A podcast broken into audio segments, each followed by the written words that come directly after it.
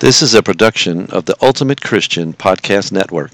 Welcome to the Not Lukewarm Podcast with Deanna Bartalini, an author, speaker, and retreat leader who wants you to know your faith and live not lukewarm. Hello, everyone, and welcome to the Not Lukewarm podcast. I have a special guest with me here, actually in my studio. Haha, studio. Mm, it's a fancy way of saying my office.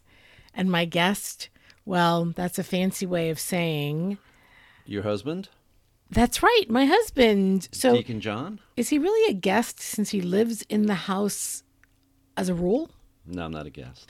At any rate, so today uh, you're going to get to listen to the uh, comedy strains. No, no, no, no. We're not going to be singing, I promise.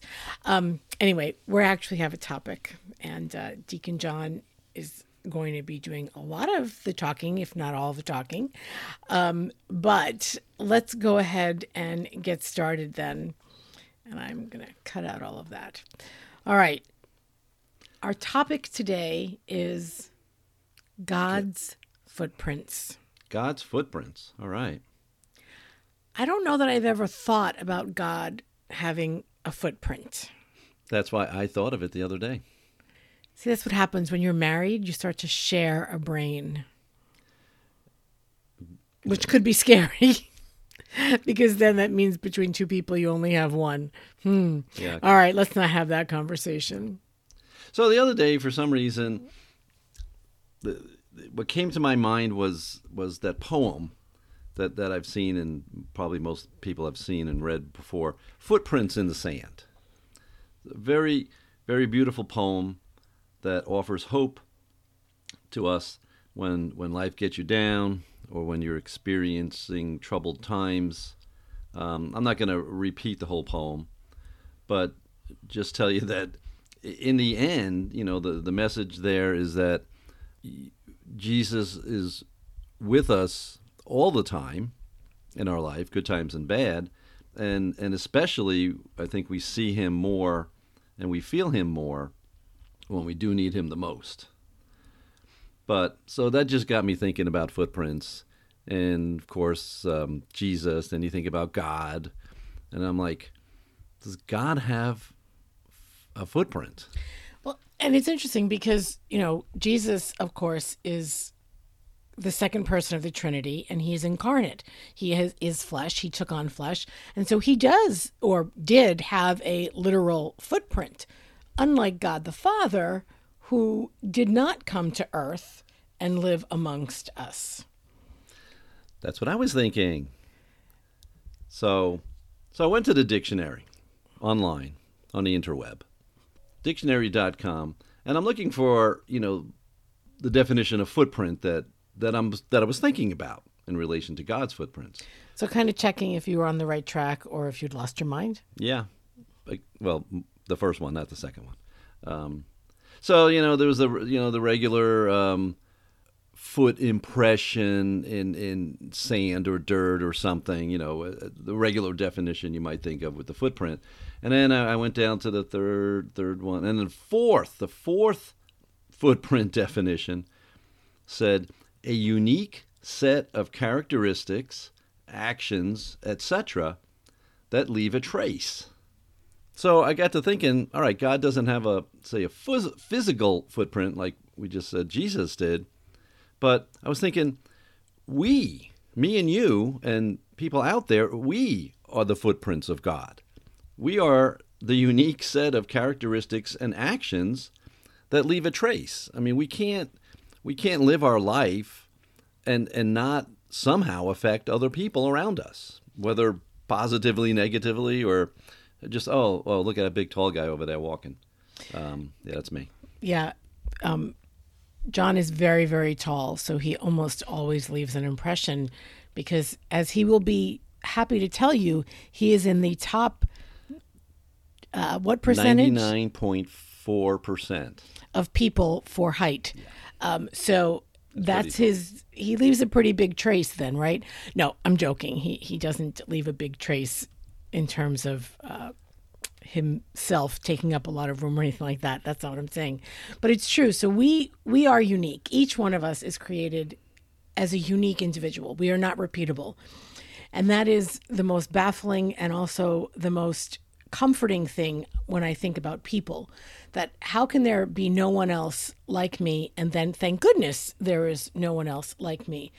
But because we are made in the image and likeness of God, we acknowledge that we are seeing God in each other.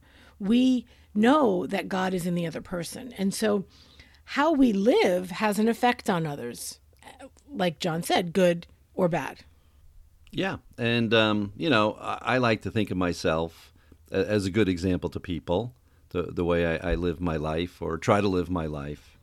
Do you try um, to live not lukewarm? Oh, I always try to live not lukewarm. I, I like to think I could do that pretty often.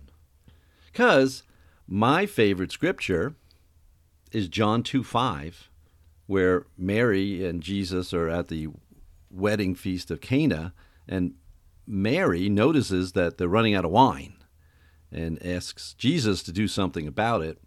And then she turns to the, to the head waiter, do whatever he tells you. So she's referring to her son Jesus.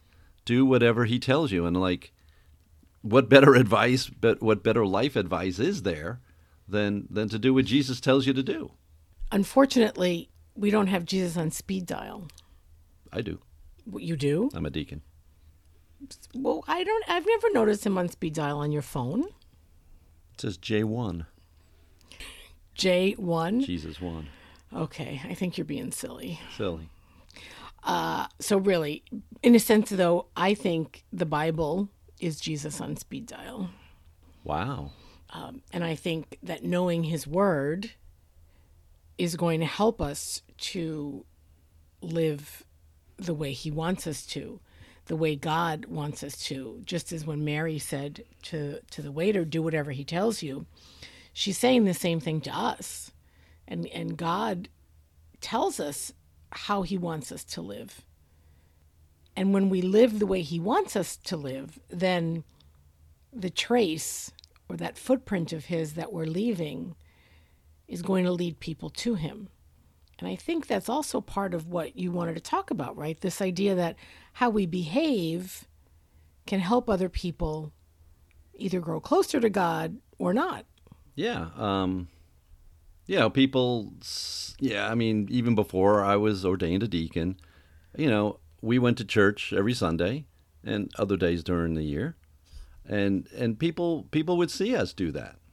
And sometimes they would comment about it that you know they wish they had the time or circumstances were different or they felt differently but you know just being a, physical example like that you know a lot of us could do that i think we forget that people are watching so we often think people are watching us to judge us but sometimes people are looking to say wow isn't that nice aren't those good people and it's not that we do the things we do because we want people to say, "Oh, aren't those people nice or good?" We're we're doing what we do because this is how we choose to live our life and we want to encourage others to do the same. But really, it is by what we do that encourages other people. It's not by what we say. Yeah, and they and they do notice. I remember, you know, this is many years ago. I was working in construction, doing purchasing, and you know I had to deal with a lot of subcontractors, a lot of people, and and this guy that I was you know who was doing work for us for a couple of years, you know I, I had talked to him, you know from time to time about his personal life, or he would tell me, and I would listen, and um, you know he he had been divorced, um, he was on his second marriage, and you know it wasn't always that good, and and one day he's in my office and he just looked at me and he says I, I want what you have. What is he talking about? And I'm like, what do you mean? He goes, you know, like you, your family, you know, just just the way you guys are, you know, you, you, you go to church, you guys are, are together, you do things, you know, you're in a good mood most of the time, uh, considering the job I had. And, you know, he noticed, and I just, you know, n- never thought that people would notice that, but they do. And you know, he, he thought it was a good example, of course, which is very nice. That that reminds me of something I've heard people say before, which is, you know, we talk a lot on this. I talk a lot on this podcast about scripture and about really being in the word. And I remember this saying that someone often has said to me that oftentimes we're the only Bible people read. Oh, wow, that's a good one. And I think your example of this friend that, that you worked with, that's the whole thing. He he saw who you were even when you didn't think he was paying any attention. And I think that's really key is that like who are you when you don't think anyone's paying attention? Right? Yeah. Because like when you know people are watching, so if you're literally like in front of people giving a talk or or in a position of authority, you know then people are watching you. They're paying attention to you, or at least you hope if you're the person in authority, they're paying attention to you. Um, but we don't know that people always are Yeah. in the right way. So it's it's not only what we do when we think people are watching; it's what we do all the time. Right. Um, yeah, I have a nickname for one of my students. I call him Cookie Jar. Cookie jar. Yeah, Cookie Jar. He sits in the back of the room, and if I happen to be at the front of the room where the door is to the to my classroom, um, I, I sometimes peek out into the hallway to see you know what's going on, and this kid knows that I can't see him when I'm looking in the hallway. So then he gets up. You know, he's not supposed to get up out of his seat. He's supposed to be doing his work, but he, you know, he starts roaming around, you know, the classroom talking to people until I come in, and then he sees me, and then he goes sit down. And so then I tell him the cookie jar jar story. It's like you know, mom says, "Don't eat a cookie from the cookie jar," and the cookie jar's in the kitchen. So mom's always in the kitchen, so you can't get at the cookie jar. But you know, mom's got to leave the kitchen once in a while for some reason, and then the kid looking around doesn't see mom. He takes a cookie out of the cookie jar because no one's watching. So I call him Cookie Jar. I get it now. Yeah. Did you have a cookie jar in your kitchen when you were growing up? No, we just had a whole bunch of stuff in the pantry. Yeah, no cookie jar. I think hmm. you had a cookie jar. We did have a cookie jar. My mom made it in her. Now this is a throwback in her ceramics class. Cool. Yeah, it had a little mushroom on the top of the lid in the cookie jar. And I'm sure, I probably never did this, but I'm sure the other children in my family may have tried to sneak cookies out of the cookie jar when my mom wasn't watching. So, how do you behave when people are not watching? Right. And then- exactly. That's what I tell them. What are they picking up from you when they are watching? So, that's an interesting idea. Are we leaving a good footprint of God? Are we leaving that good trace? Let's finish up now and wrap up with our Not Lukewarm Challenge. All right, let's challenge everybody because that's what it's all about. All right. So, he- as John and I were talking about this topic, uh, what came to me for a great challenge would be this: is as you go through your week, because that's what's between podcast episodes a week. Think about how are you leaving God's footprint with the people around you, and to focus and to try to reflect His image to others and to remember that scripture passage from John 2 5 do whatever he tells you. And so that the footprint that you leave is much more like what God wants us to do than maybe what we ourselves want to do. Does that make sense? That's a great challenge. All right.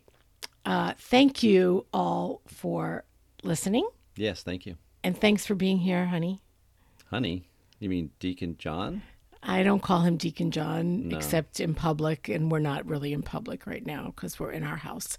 All right, everyone. Sorry, we're totally digressing, uh, but sometimes we need to have a little fun, a little levity. So I hope you have enjoyed this episode, and don't forget to live not lukewarm. And I will see you again next week. God bless you all. God bless you all.